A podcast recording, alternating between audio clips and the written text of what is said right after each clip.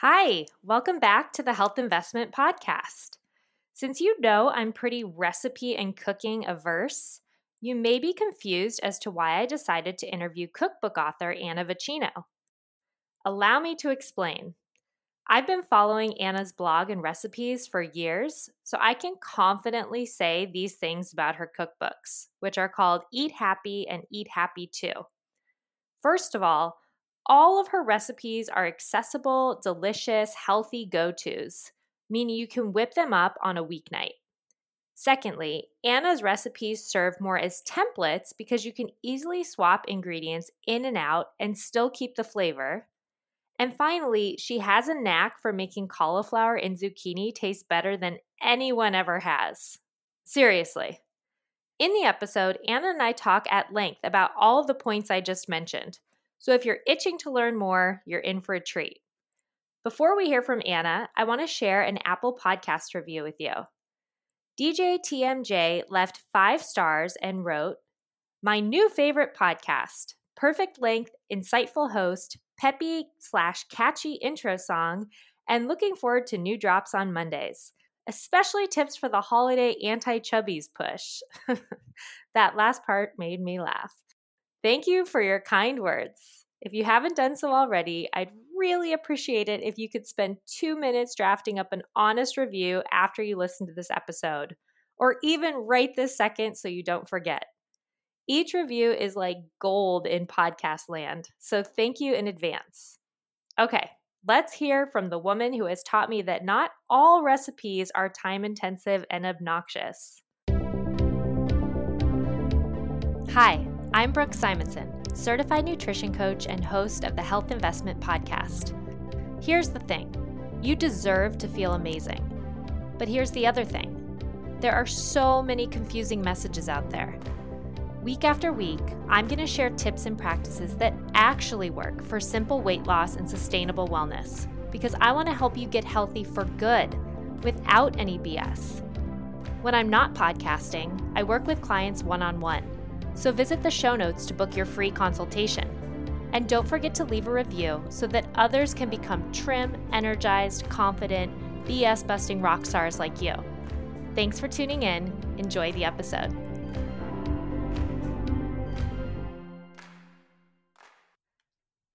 Hi, Anna. Thank you so much for being on the Health Investment Podcast today. It's really a treat to have you here. Well, Brooke, thank you for having me. Hello.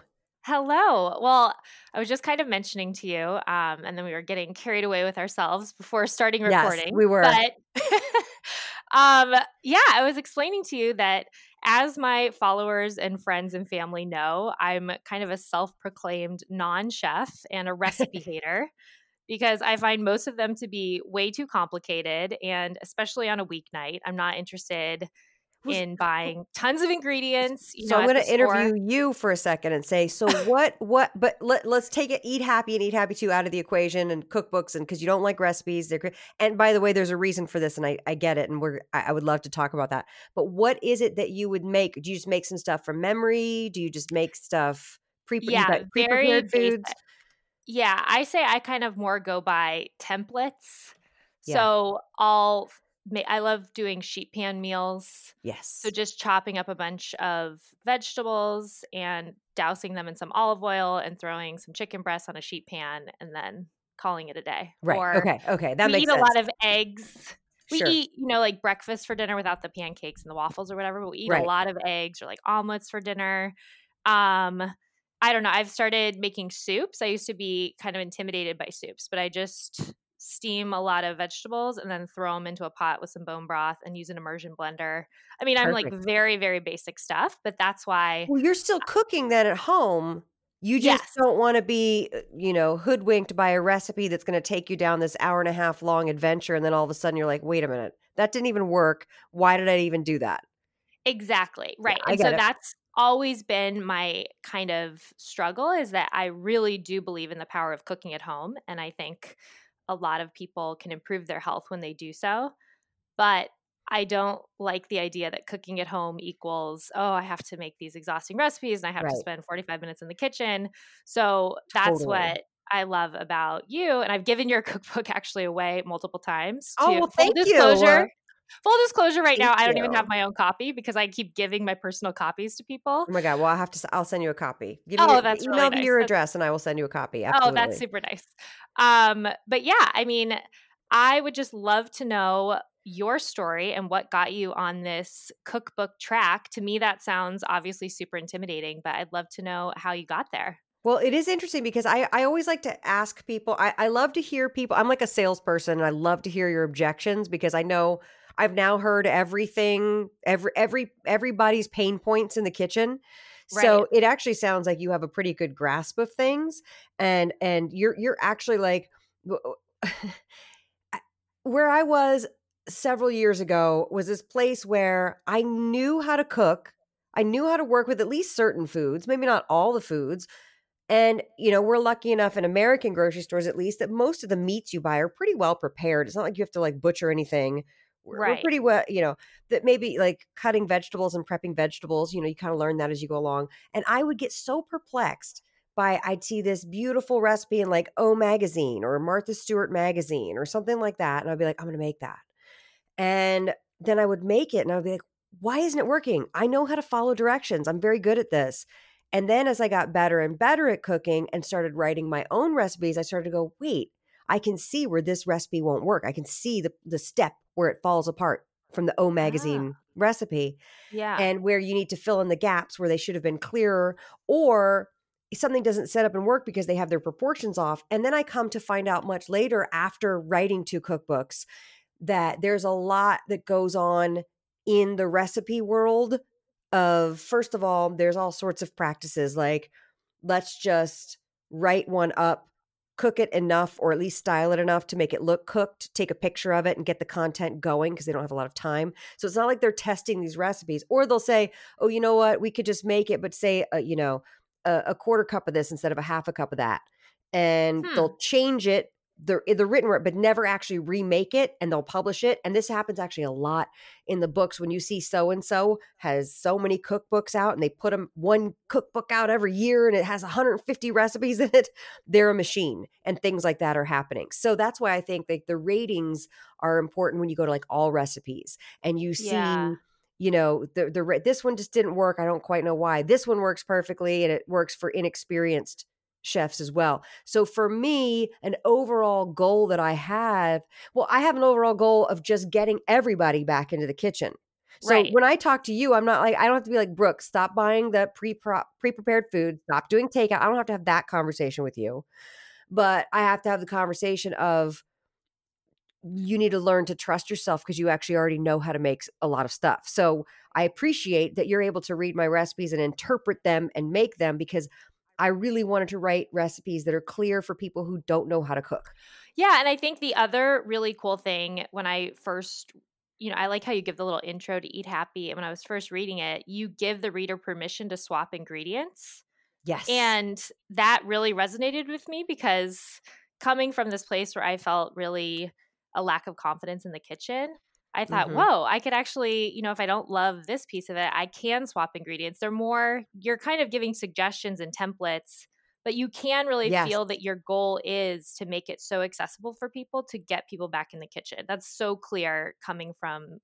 I haven't looked at your second book, but yet, but definitely your first. book. Yes, it, they're both they're both written with that same kind of format, and I do encourage substitutions and and because if you think about this, a lot of cooking and a lot of uh, American cuisine is very much rooted and based in French cuisine, which is very much a quote unquote peasant cuisine, which is what do we have in the larder that needs to be cooked before it's going to go absolutely bad. And that's some of how, like, the most favorite French dishes of all time, like boeuf bourguignon or any soup, you know, Mhm. is taking seasonal things that are you literally they're about these leeks are about to go bad and so are these potatoes. Let's make some vichyssoise you know Right, like things right. like that. And and a lot of it's just made out of necessity and then there are certain obviously certain flavor profiles that work well together like i love lemon and oregano and generally that's going to give me a greek vibe because they use a lot of lemon and oregano very well in greek cuisine.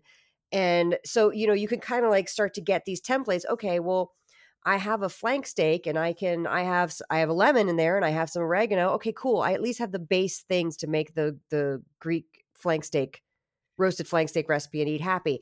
So there's a lot of like recurring themes. And then if you don't have flank steak, but let's say, what do you have? A, you have a piece of salmon on hand. Great. You can still make that recipe. You're not going to, you could grill it on the grill, but maybe you'll just roast it in the oven. All I'm trying to say is like people need to be a lot less afraid of doing Yeah. things like that.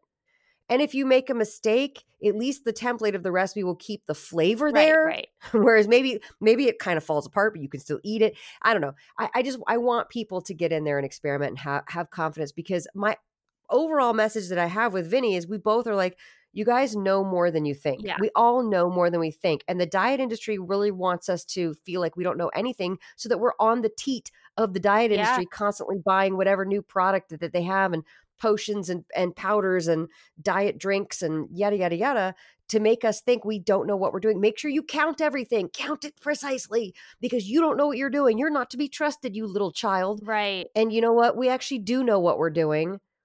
And our biggest message has been move your body and cut out sugars and grains. And somehow we've been saying variations of that for eight years now. But we don't, it's not complicated. Yeah. Well, what you said just reminds me of when I first met my husband. He's actually a very skilled kind of I don't know, I wouldn't call him a chef maybe, but um, you know, in the kitchen he knows how to put things together very intuitively and can whip something up. So that was even more intimidating to me that he was making these crazy things. But Oh, but how nice to be married to I know who does that actually is the other but I was like, wait a second. Why don't I just not ever cook? Um, but then at a certain point, he would say to me, What's the worst that can happen? You know, I mean, the chicken will be dry or something, you know, it's not like cooking and having a minor fail. It's not like there's going to be some trauma. I mean, the worst that can happen is it doesn't Right. taste amazing, but then you live and you learn and then you change next time. And then as you go on, you grow your confidence and you get more Absolutely. skilled. Yeah. I, and I would, I, we've gotten so far away from like a lot of people have these beautiful stories like, oh, my grandmother was always in the kitchen. Yeah. Or my, you know, my aunt, the aunties would be in the kitchen and the thing. Or my, my, my dad was a chef, so he could always come home and make a thing out of nothing. You know, like Right, right. that was none of that was my. I do not have a romantic story. I don't have, uh, you know, I had a single mom and I had to fend for myself, and I would watch Julia Child on PBS because PBS was the only channel I was allowed to watch. Even though I, I didn't, I was a latchkey kid and I didn't realize that like I could change the channel. Oh, she wasn't there. Like I don't know why I was like I'm only allowed to watch PBS. I was such a rule follower even when I was little that I did not change the channel when I very well could have and just watch Woody Woodpecker. But instead, I, I watched uh, Julia Child, and I remember thinking, oh gosh, if only we had you know a- a chicken to roast, yeah. you know. But instead, we had Steak-umms in the freezer. Which you're probably too young to know what Steak-umms are, but they were like this nasty, like It thin sounds nasty. product. It was so Yeah. gross. Uh, So well, yeah, I mean, even also something you said made me think of all of these meal prep services that have popped up. yes, That to me is kind of also the diet industry or just people making us think you need to buy this little package where we've put all the salt Yeah. and pepper into little mean, things for you. I get that as far as convenience. I would rather hear somebody say, "Yeah, I'm using uh, one of those Hello Fresh type Right, of right. things," than ordering takeout every I night.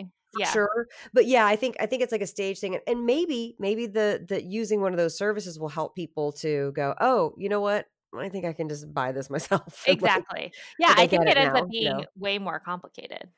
It does, and and and you don't need to complicate things. And if you, you know, my grocery list is actually almost non-existent unless there's something, one of my staples that's out that I need to get because I just go and buy whatever I'm in the mood to buy, and then I'll throw things together. Exactly. And then when something turns out so great. Uh, like the uh, my husband's having been having to eat only chicken as his only protein for a couple of weeks. it's the whole thing, and um, so I was like, great, you know, give me the chicken challenge. And I was like, you know what? I've never made chicken burgers. And I invented these chicken burgers that were off the hook. They were so good. And so then I'll write them down and photograph it when it becomes a recipe. And then I'll continue to remake that to make sure that I've done it right. oh, right. Um, so, now that's kind of where my my uh recipe writing process is. It come it's all driven out of my real life. That's so interesting. So, yeah, the title of Eat Happy is gluten free, grain free, low carb recipes for a joyful life. Yes. So, can you explain why you chose to do gluten free, grain free, low carb? Yes. Well, first of all, I chose some really rich, rich keywords so that people could find my Yes. books on Amazon. I know all about keywords. Excellent job. Yes. Thank you. Yes. So, keywords are very important. Although I will say, I got kickback from Amazon Kindle because I put uh Eat Happy 2 Kindle went on sale. This is like um 3 weeks ago. Yeah. and and they they rejected i had had keywords in there for years that were copied and pasted from the first book and they rejected because it had the word free in them and you're not allowed to put words like free or bestseller or the so i had to write them a note and be like no it's gluten free like that's a thing right. like it's not i'm not saying like this is a free book i'm saying it's gluten free anyway it's just fun with amazon i have so much fun with them um we need Amazon. You have to have Amazon. You cannot not sell on Amazon. But it's sometimes you feel like you're taking crazy pills when you're Yeah. dealing with Amazon. But anyway, I was diagnosed with celiac disease in 2002. And so I, I started food blogging almost immediately because I went through what I like to call the temper tantrum, which is being very angry that I couldn't have gluten anymore because that's the only diet, the only prescription for maintenance for Yeah, celiac. There's no cure. right. You'll always have the autoimmune, but the only prescription for maintenance is to not have gluten because then you'll calm your immune system down. And I've since found out that it's, for me, it's also dairy. It's dairy and gluten that activates the immune system response. And my inflammation markers go way down, and my my gut tests come back way better when I'm not having gluten and dairy. That being said, I never ever ever have gluten and I will have dairy if I'm like doing a splurge, but I I willingly know that I'm hurting myself. Right.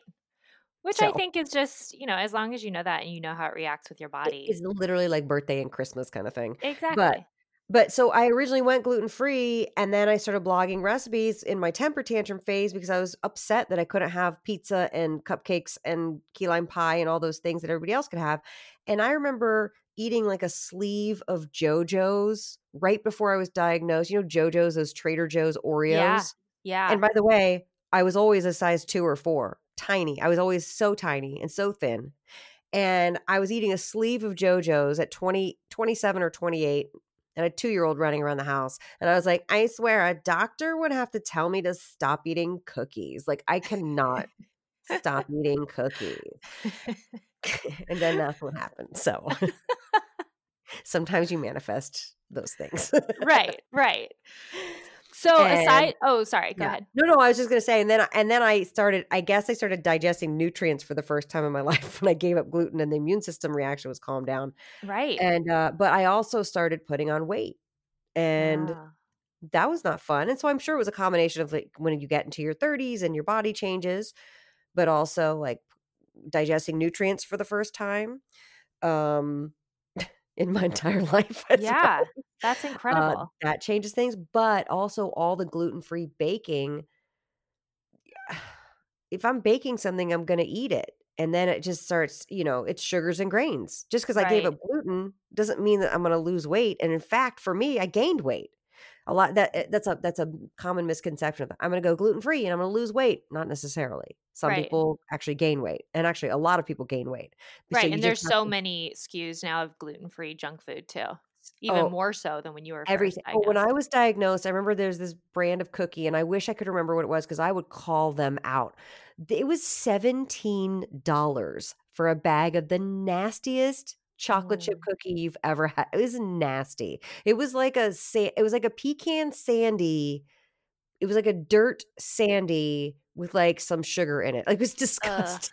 so It gross. was seventeen dollars, and the stuff like that. Where I was like, "Screw these people! I'm gonna make my own and post the recipes." Right. and then I, you know, gained weight and was I I got I got better in some ways, but then I was still sick, and it wasn't until two, 2012 when I started podcasting with Vinnie, and he said he has NSNG, no sugars, no grains. Uh, that that it, a light bulb went off, and I was like, oh, and so I changed all of my existing recipes to be NSNG, put them in the cookbook, and wrote new ones, and and I'm I guess I'm OCD because I can't stop writing recipes. no, I think that's amazing though. Um, and you have some on your blog as well, right? Oh yeah, I have lots on my blog. And in fact, if you sign up for my mailing list, I have a whole sampler from the first book uh, a lady wrote me the other day and she was like, I got your books, but I, I, I need to, I, I, I, signed up and it didn't work and send me that thing. I need to get started right away. I'm like, okay, girl, here you go. Get it. yeah, here it is. I got you. Okay. Go, go, go. Go to the grocery store. well, that's great. I will, I'll definitely put links to where people can find all of these things. Great. So aside from being your recipes being gluten free and grain free and low carb, what other priorities do you have, would you say, when you're recipe creating?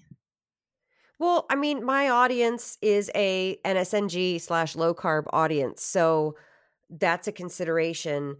And there, there are some things that I have just not been able to replicate. Mm. Some things, like I have lots of pizza crust recipes. That seems to be easy. There's, there's two in the first, two, yeah, two in the first book and one in the second book. Homemade marinara um, like chicken parm. Th- there are a lot of things that are easily replicatable with low lower carb options. Like almond flour is a good coating that you can use instead of dredging stuff in flour.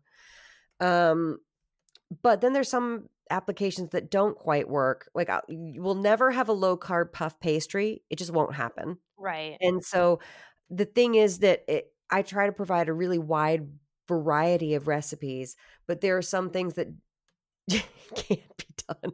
But yeah. then again, don't eat puff pastry because that's what got us into trouble in the first place.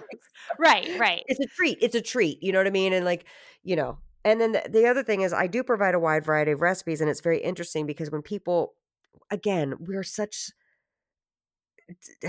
it's so dogmatic with the diet industry and they've mm-hmm. trained us to think black and white it's got to be binary and it actually isn't once you cut out sugars and grains and you're eating vegetables and meats and then the occasional nut things or the occasional fruit or the occasional and I say occasional because it really is occasional. If you're going if you go low carb but all day long you're eating apples and those cutie oranges, right.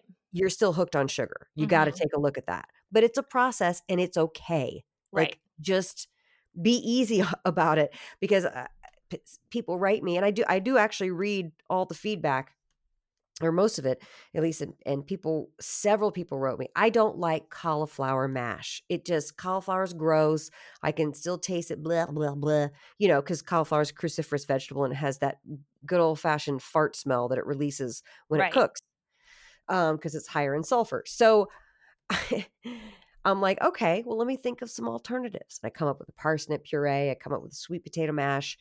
And so I, I post, let's say I'll post it on on Twitter, and it will get quite a storm of responses. Parsnips are higher in carbs, and that's ridiculous. And what are you mm. doing? And I and I just I shake my head, and then I go, it's okay. When you've calmed down from having it to be, you know, having it have to be so binary. Yeah and then you're able to trust yourself enough like i could make a parsnip puree and have a few bites and it's not going to kill me because none of us got to where we are because we overate parsnip puree let's exactly, be honest exactly and right. that's not what did it yeah and we all know it i know but that that does get crazy of you know people who lock themselves into these labels you know, yes. I think that labels can be helpful to, you know, NSNG was very helpful for me because it's very clear cut and it got me into a much healthier place. Yes. But then I've, you know, tried different whole grains. Like I can do okay sometimes with rice. I'm not eating it all the time. Or right.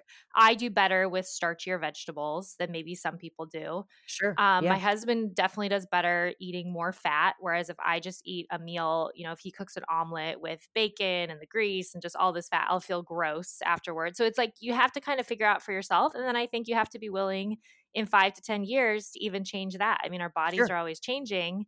Absolutely. And I just think it's so problematic when people lock themselves into any black and white thinking in anything. I do too. And, and that's where I kind of differ with some of the philosophy because I'm not as stringent about things like fruit. Now, that being said, you, I'll, you know, we'll make an entire pork tenderloin recipe that's actually a pretty fatty recipe. Um, but the throughout the whole thing is a is a quarter of a cup of dried cranberries or craisins or whatever. Mm-hmm. And for me, it's distributed so evenly throughout the thing. It's not it's not going to spike. It doesn't spike my blood sugar because I've done the blood sugar tests. However, right. if somebody has a medical issue with that, don't just don't put the cranberries in. But it it is an interesting thing that's up for debate, and I and I really really just want to, I will continue to give a variety of recipes. Now, that being said, somebody posted the other day in my Facebook group that they had just got my book. They were so excited and they made the first book they got and they made the cheesecake tart, which has coconut sugar in it. And, uh, but they were brand new to doing NSNG. And I was like, wait, wait, wait, wait, wait. Don't get the cookbook and you're just starting this thing and you've got a bunch of weight to lose and the first thing you make is one of the recipes that I say very clearly is supposed to be a treat and you make that with sugar in it. So Right. I'm also like you got to pay attention and you have to be aware um, of where you're on the journey and I always say if you're going to go NSNG I always say try to do 60 days and it Mm. seems like that's insane but 60 days what it does is it makes you go hold on first of all can i even do something for 60 days? So you'll you'll have a tremendous sense of accomplishment if you don't have one bite of sugar and grain for 60 days. Number two it will reset your brain and your habits and you wanting to reach for the piece of chocolate. You you you'll have new it gives you time to reestablish stuff. So yes physically you're going to have new hormonal patterns that are much more beneficial to your uh, food progress, but you're also going to unearth a lot of behavioral patterns and paradigms. And you're going to go, oh my God, I didn't even realize on day 40, you're going to go, I didn't even realize that I just walk over to the fridge and I open it all the time to like poke around in it. Or I got an email that irritated me, so I walked over to the fridge to open it and eat something. And then you go, oh, wait, I'm not even hungry because I've been doing NSNG. Why did I walk over here? Oh, yeah, I just got that email. You know what? I never put that together. When I get cranky or when I get an email that irritates me, I walk over to the fridge and open. You know what I mean? It takes that Yep. kind of unfurling, the peeling back of the layers of the onion. I'm really all over the place today, but uh, you're just, I no, you're your making questions. total sense. no, you're making I mean, I completely agree and that's why NSNG really helped me um years ago to kind of get back on track and I thought I would feel good before that. You know, you wake up one day and you think, "Oh, I feel pretty good today." But I had no idea that even when I felt good when I was eating a diet centered on processed foods and grains and sugar, I didn't feel good at all. right. I mean, I did not realize how great I could feel. And then that's the other thing I think is I don't come from a place of restriction. I don't fear any food. So if I go out and I end up eating family style at a restaurant with friends and people Right. order pasta, I'll have some. right. Right. But it's like you with the dairy. I mean, I feel really gross. And right. I just accept that, you know, and I don't feel guilty about you- it or shameful. I just think, okay. and you get right back on yeah, track the immediate next meal and i think Yeah. that's the other thing too is is we're so hooked into diet mentality we're so used to diets having to be you're either on or you're completely off and exactly. and and and instead of just going no no no no next meal the very next meal the very next thing you put in your mouth go back to eating real food and cut out the sugars and grains. That's it. That's all it is. And then you'll find how easy it is to continue because it's like well i already had the pasta last night with my friends and then you know my daughter's in town so and she had a gluten-free waffle that i had a bite of so all right well i guess i won't start again until monday. And i go no no no no start right now. Start right now and, And, when it- you and think okay about it, and we eat so many times a day. we really I mean, do every bite is a chance to turn it around, right? Yeah, it's not you don't have sure. to wait until Monday or a new year for a new resolution. I mean, you can just any day decide to change. Somebody somebody did write in the Facebook group, and I I think they had to turn comments off. Uh, she she look uh, to me it was obvious she was new. She wrote, "I I ate spaghetti squash. I'm so bad. I can't believe I did that." What? I know it's very, con- but that's Oh. that shows how confused people are and how much they want to label things. That oh, if it's not a leafy green, I should be beating myself up over Oh, it. it's so sad. I know, and so it's like no, no, no, and they had to turn off comments because then, of course, people Oh yeah. saying all kinds of things, and sometimes some of it sarcastically or as a joke. When I'm like, I, she's not going to get your humor because she thinks right. I mean, she actually herself. Yeah. Yeah. Oh, the poor thing. Well, we're used So to punishing ourselves. That's We what we're used to I know. doing. That's I've what I did bad. for years. Yeah. It was yeah, it's Oh, I always said, and I, this was going to be the title of my TED talk: is "Hate Yourself Thin." The diet Mm. industry, if the diet industry can get you to hate yourself enough and to believe that you can be thin by doing it, then you'll keep buying their BS. Hmm. Hate when are you going to do that. TED talk? I'm gonna do it, girl. Doing You really it. should. I mean, you would. It would go viral. It would. It would. It would. Well, I better see that within the next month because I oh, can't wait it's to a month. Good lord, Yeah. you're tight on deadlines. Okay, all right. With by the end of the year, by the okay, end of the year. Okay, yeah, yeah. So, what about the person? I hear this a lot of I don't have time to cook. Ha, ha, ha, ha, ha, What would you tell that Remember, person? remember it, I, eh, listen, I'm a child of the 80s and a teenager of the, and in my 20s of the 90s. And so I remember it was, that was the excuse for exercise in the 80s and 90s. I don't have time. Who has time to work out? If somebody said that now, you'd be like, you don't have time to not work out. Like you have to do it. Right. And so food is now the, the next thing of like, I don't have time to, to, cook healthy. I don't have time to get in the kitchen and make stuff. And I, you know, there's practical tips or or afford it. You know, Right. That was going to be my next question. yeah. It's too expensive. It's too time consuming. It's too expensive. It's too time consuming. And what I would tell you is yes, there are tricks and tips that I can give you to save time and save money in the kitchen, which, first of all, I always say number one, buy the food that you can buy that's affordable to you and is within your reach. Some people can afford grass fed beef and organic vegetables, good for them. But if Yep. you can't, I don't care. Just get the food that's affordable to you that's available in your grocery store. Some grocery stores have all the things, some don't. And I've been in all kinds of grocery stores.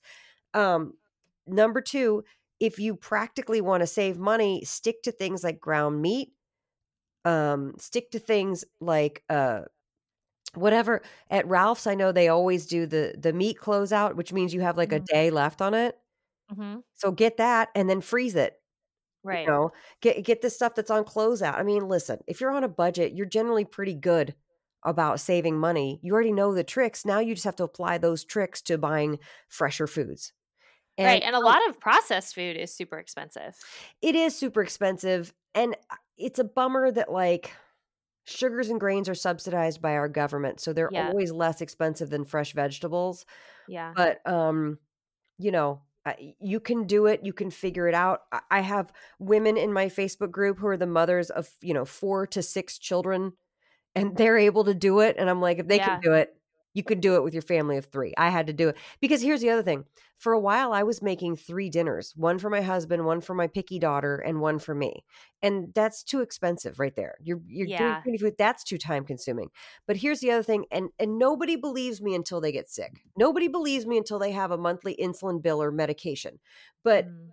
spending and prioritizing this a little more money, you wouldn't say now like, "Oh, I'm not going to spend money on the gym because you know you have to go to the gym or whatever your Mhm. exercise thing is. You know you have to do it." But now you have to do this with the food. You just do. You have to do it. Yeah. You have to do it for your children. You have to do it for yourself. I promise you. Because like I, I well, listen, my one of my best friends, she's a type 1 diabetic. She has an insulin pump. She has an insulin bill that is it's insane.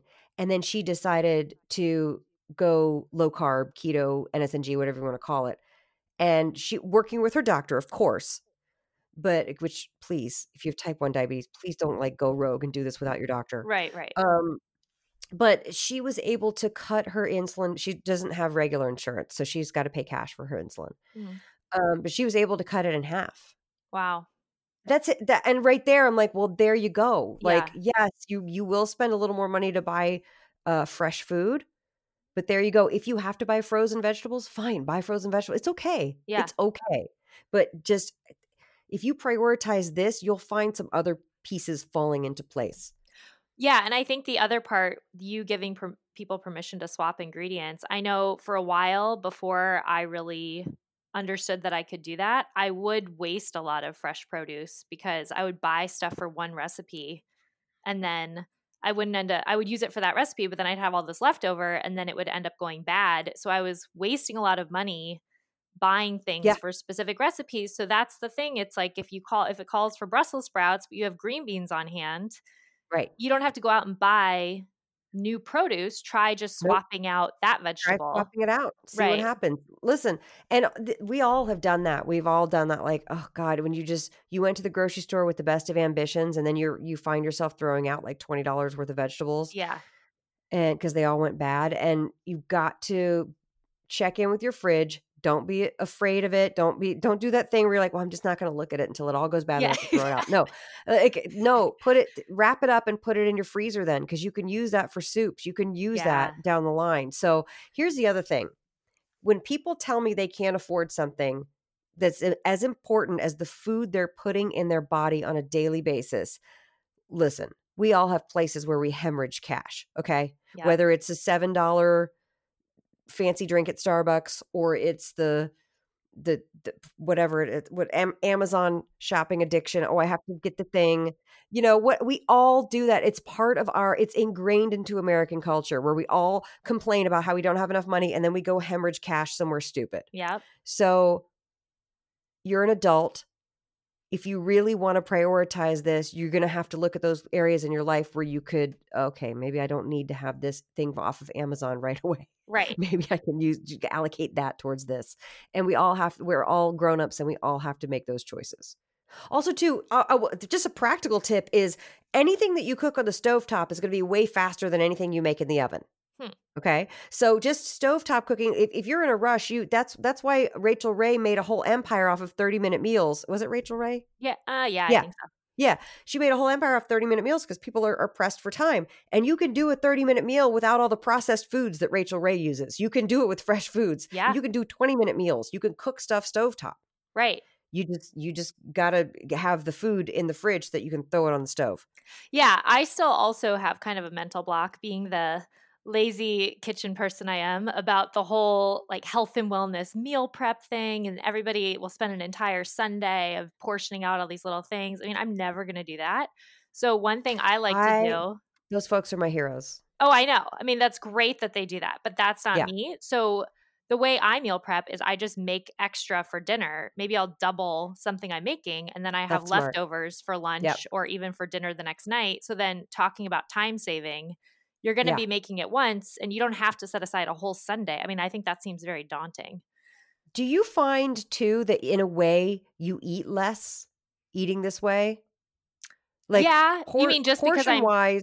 satiated or? Yes, yes. Yeah. I find portion wise, I I don't even eat as much as as I do before. However, yes, I I like the the doubling the whatever the thing is, and then you know you'll have it for lunch the next day. I love doing that. I I food doesn't make it into the freezer unless I know it's bones to make broth with. Mm, I we we eat everything pretty much. yeah. We do I live too. with an eater. He's an eater. This man can eat. Good lord.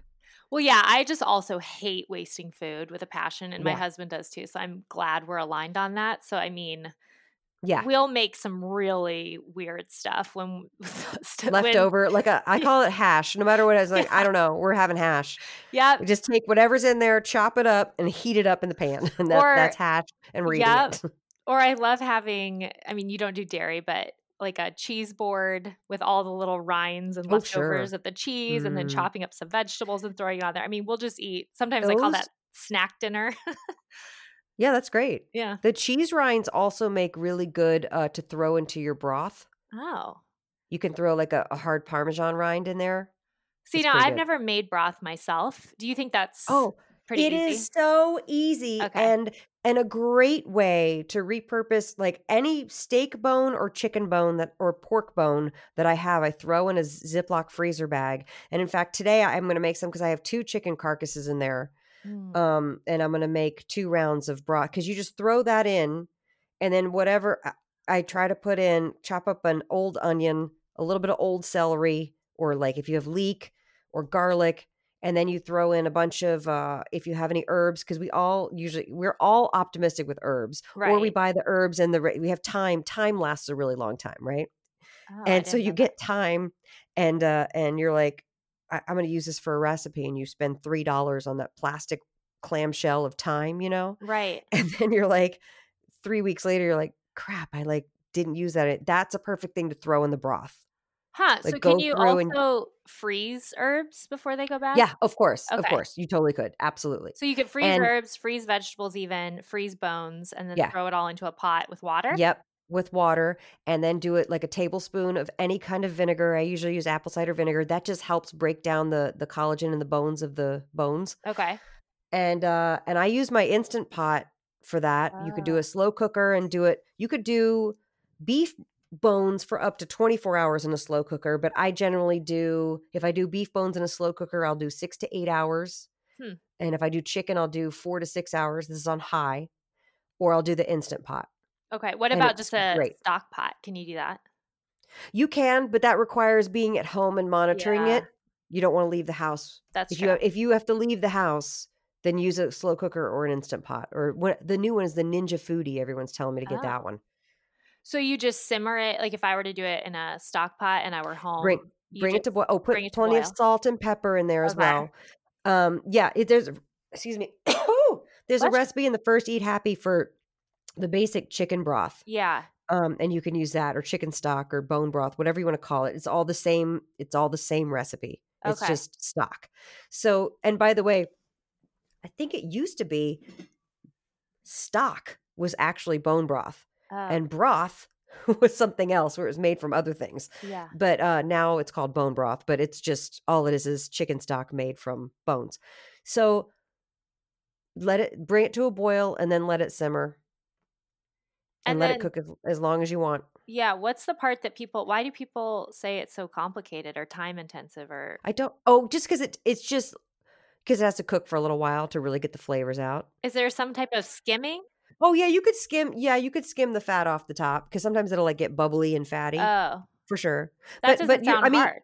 You know, no, you're taking the foam, not the fat. Yeah. You're taking the, it foams. You could take that off, but it's Huh. honestly, I don't know why people say, "Oh, it's so time consuming." I'm like, what? Yeah, but No, you're it's not. I think something when I'm time hands on is different than something just simmering. I could, exactly. That's what I never simmer. understood about that. yeah, And and I will say, then anything that you make that requires beef broth or chicken broth in the recipe, which by the way they're kind of interchangeable, um, if it, you put that homemade in, it's like a whole other level because you know the Mhm. boxed broths, they don't have much flavor right, at all. right. I don't like it. I Yeah. like the homemade. So and you can freeze the broth if you think your broth is going to go bad. right, yeah. People I know freeze them into like different sections, like compartments. Some people put them in like ice cube trays. yeah, I've seen that, like the large ice cube trays. I have that's frozen smart. coffee into ice cubes, and I did it in this the beautiful ice cube tray that does the beautiful big square ice cubes with the Yeah. silicone tray. and I still do it, but it's a mess. Coffee It ice is, cubes yeah. are a mess. Yeah, my However, it makes your iced coffee better. It does. My husband's obsessed with cold brew coffee, and he Mhm, did that once mhm. before. And I opened up the freezer, and there were it was just brown everywhere. I was like, "What's going on in It's here?" a it's it gets all over your hands. It's a mess. yeah, it is a mess. But it, it it it's better than putting regular ice cubes. in Yeah, I agree. No, that's another good hack. Real quick, I want to take a break from the episode to share one of my favorite resources with you. One of the BS messages floating around out there is that eating healthy costs too much. Honestly, I used to believe this myself. That is, until I discovered ThriveMarket.com. Thrive Market is an online grocery platform that's essentially Costco meets Trader Joe's meets Whole Foods. I love that I can shop on their mobile app and have all of my favorite groceries everything from natural wine to 100% grass fed beef to nutritious crackers, everything delivered right to my door. Last year, I saved over $1,000 shopping on Thrive. I honestly can't think of one reason not to love it. To save a percentage off your first order and see my full shopping list, click through the links in the show notes. Now, back to the episode. What are your favorite recipes from your cookbooks? What are your go tos? Um, you know, oh gosh, that's hard. Well, we're in winter now, so I'll make the Pittsburgh chili. And by the way, I make my it says Pittsburgh turkey chili because at the time I was making it with ground turkey a lot. Now I make it with ground grass fed beef because that's available now. It didn't used to be Right. available. And it's Ah. available and very similarly priced to the regular ground beef, at least where I live. yeah. So it's you know what I mean? So things change and things evolve. I I always make the Pittsburgh chili. Um I'm going to make that. Uh I'm going to gosh, what am I Oh, you know what I'm going to do? The the mini meatballs that are in Eat Happy 2, I'm making those today. I think I might even film a video of it. Mm. Um I I make meatloaf all the time. I do a lot of here here are the let me just say this. Here are the cuts of meat that I buy on the regs, and then I can make all kinds of things out of them. Bone in, skin on chicken thigh. Okay. Boneless, skinless chicken thigh. And I say those two different kinds because it depends on which grocery store I go to because I have a hard time finding bone in skin on chicken thighs at my regular Ralph's. They only seem to have it at Whole Foods. So Oh, then I buy the boneless and I can make all kind of things if I'm going to make a chicken soup or a chicken tikka masala. Um, I buy steaks.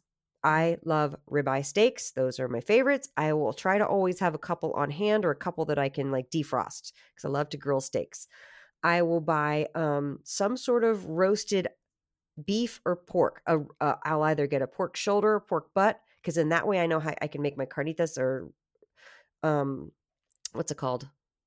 Oh my god, I'm spacing out. Mm. Carnitas. Oh, pulled pork. Oh yeah. Um, I I will buy, or I'll buy like a, a regular like chuck roast and just make like a pot roast, or the portobello beef and mushroom stew, or uh, pork tenderloin because my favorite pork tenderloin recipe is in the new book. And you know, I just know that if I buy certain cuts of meat, I can make things. I always let's see. Hold on, I'm flipping through because I want to make sure. Oh yeah, chili. So I always buy some sort of ground beef or ground turkey or ground chicken, depending on what they have on hand. And uh, pork chops are another one that I know I can make a killer pork chop no matter what. so, do you usually? go ahead. oh, sorry. go ahead. Sorry. No, no, no. Go ahead. Do you usually freeze some of the beef, or do you keep it all fresh? I I will freeze stuff if I know I'm not going to use it within three days. oh, three days. Okay. That's. Um, and then I for vegetables, I always buy either butter lettuce or red leaf lettuce because my husband loves a salad with every meal. Mm. and so I'll always buy that. I I'll generally have a sweet potato on hand. We probably my husband and I split a sweet potato maybe like once a week, maybe Mhm. a little less often, or, or an acorn squash or some butternut squash. I will always have either broccoli, kale, not really kale so much. I don't I'm not a huge kale person.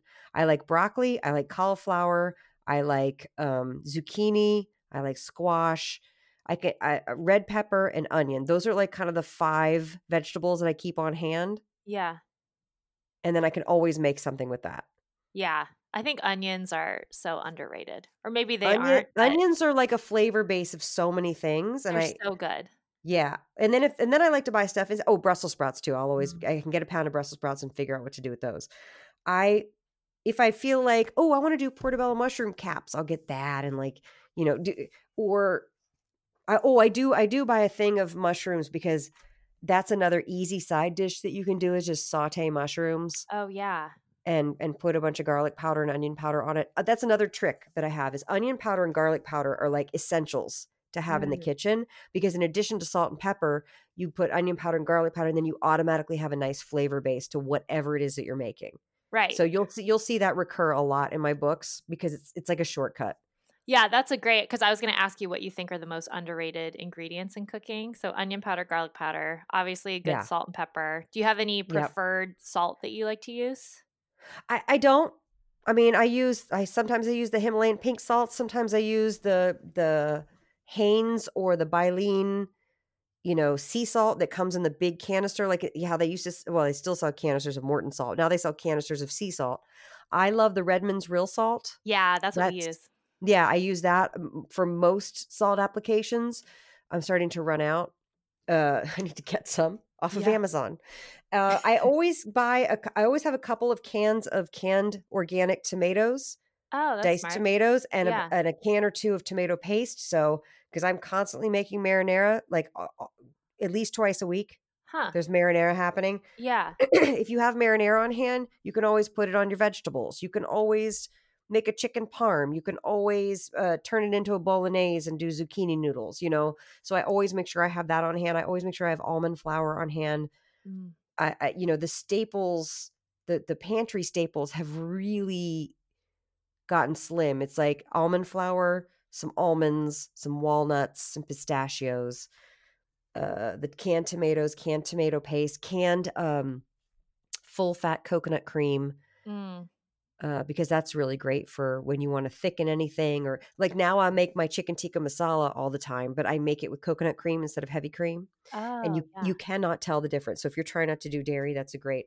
I will say this: the second cookbook, Eat Happy Two, has way more dairy free alternatives and suggestions Oh, because okay. m- my audience mostly eats they do eat dairy so there's a lot of dairy recipes um, but i don't so i'm trying to offer up more and more oh this one i make all the time in the winter this spaghetti squash with sausage leek and sage sauce Mm. it's and it uses coconut cream to tie it all together Oh, it's cool. to die for and i make it all winter long it's like my winter comfort food i love it Yeah, I mean, I think you get into a habit, you get into a groove, and like you're saying, there's certain things you just always have on hand. So you have your go to recipes, and then maybe you try something new once a Yeah. week or once every other week, and then add that to your repertoire. And then soon you've got a good 10 to 20 go tos, you know? yeah totally Yeah. Well, I so appreciate your time. I know you oh have thank you for having me i going on. Yes. i love to talk so about much. food I mean, me too. So now I'm actually really hungry. i know right I'm gonna go Me whip something too. up. I just, re- as you were talking, I remembered we have Brussels sprouts in the fridge that we need to eat. So do gonna- it yeah, Ro- I'm gonna do it. roast the you know what you could do is the bacon broccoli recipe but with brussels sprouts just put some bacon Oh. on there and then it'll kind of render in its own fat the other thing that i bought and i need to pull it back out because i did it i use it all the time last year i got beef tallow off of amazon and i know they have it in stores too Yeah, um I got beef tallow and then I chop up the Brussels sprouts. Like you kind of cut off the butts and throw out the butts yeah. and then you quarter what's left and you kind of like use your hands to smush them to separate them as much as you can yeah. not don't overdo it or anything but like and then this this little deep fryer that was like 30 bucks oh, and you put and you deep fry the brussels leaves in the beef tallow you could do it in peanut oil too mm. And it's so good and then you so then you lift them out of the basket when they're done and they're like these little crunchy fried they're so good and That you drizzle some balsamic if you do cheese you can put s- uh, goat cheese over it and salt and pepper it's Well, really good. now I don't even want to make my own Brussels sprouts. I just want you to come here and make that. I know. i'll be right over yeah.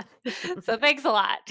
i know right Well, where can people find you? So your cookbooks is Amazon the best place to get them, or Amazon's great. Barnes and Noble website is great. Uh, I've heard they're in a lot of Barnes and Noble stores now, but I haven't. I don't think they're in everyone. But yeah, Eat Happy and Eat Happy Two are both on Amazon. If you want more information, go to my website annavocino.com or eathappycookbook.com. They both go to the same place, and uh, you can get some sample recipes to try. And uh, yeah, uh, Instagram is a great. I, Instagram's my favorite because I think, you know, obviously I love the visual food aspect of being able to post pictures there but i i can post a lot of stories and show you guys what i'm actually cooking for dinner in my house you know yeah, I also prefer Instagram. I've kind of dabbled in all the social media, but it gets overwhelming and oh my gosh it does yeah, I think you you do a really good job of regularly posting on Instagram, so I, I try it's a, it's becomes a, it becomes such a chore it does. but i like instagram and i like seeing what other people are doing and it seems to me it works I, listen i have a very active facebook group i have 8000 people i think now in my facebook Wow. group so that's anna Vocino, eat happy you can search on facebook and there's a lot of folks in there who know their way around the kitchen so if you have any questions they will tell you oh, that's really cool. yeah What it's really cool If people want to hear you on more podcasts, where can they find you there? Um, well, I'm on the Fitness Confidential podcast with Yeah. Vinnie Tortorich every Monday. And uh, yeah, just sign up for my mailing list or or follow me and I'll I'll tweet out when I'm on the things. Yeah. I know. You've been on there it's 8 years, right? Eight years. Every baby. Monday for 8 years. Ever. Well, no, for the first three to four years, I did three episodes a week with Vinnie. I was Oh. the one who first produced his podcast because he didn't know how to turn on a computer. Oh yeah. Well, I feel that. And then now, now, now I, I just do the Monday show. I was like, it's too much. yeah, I mean it is. Good. killing me, Vinnie. I can't believe he still does 5 a week, right?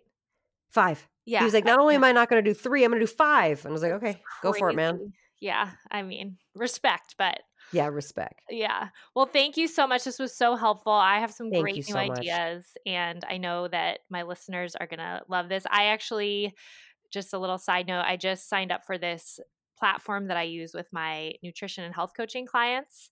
And it's this whole meal prep thing, and you can create recipes and things. But then as I was doing it, I was just feeling kind of stressed out by it. And I was thinking I should honestly just send any new client your two cookbooks. I, I think that's that easier. Yeah. that's so much easier, I feel, for me too. And just here you go. Well, I think the next phase in my business is to start to put together a lot of of of meal plans and stuff because right now I really just offer up the recipes. I'm not an expert in in I'm not a dietitian like you are.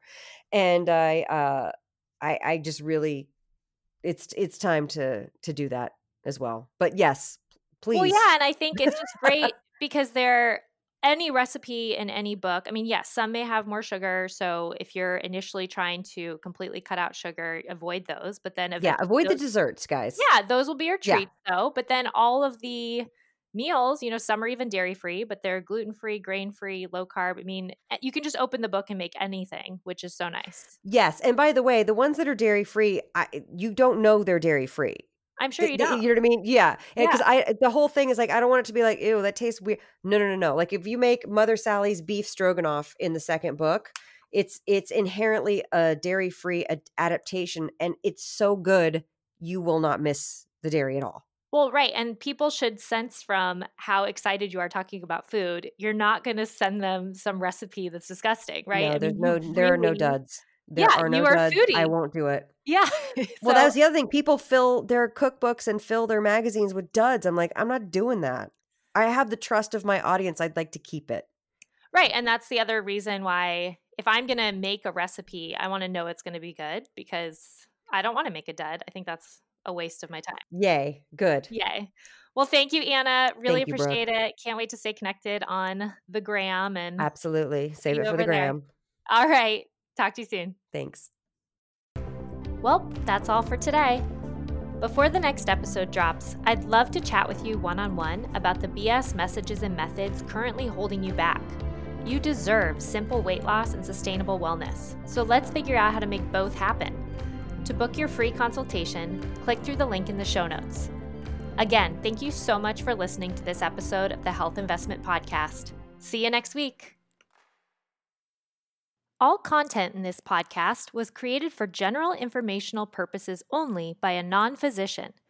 None of the content should serve as a substitute for professional medical advice, treatment, or diagnosis. Always consult a qualified health provider with any questions regarding a medical condition and before making changes to your diet, lifestyle, and or exercise programs. Do not disregard any professional medical advice you have received or postpone seeking such advice because of something you heard on this podcast.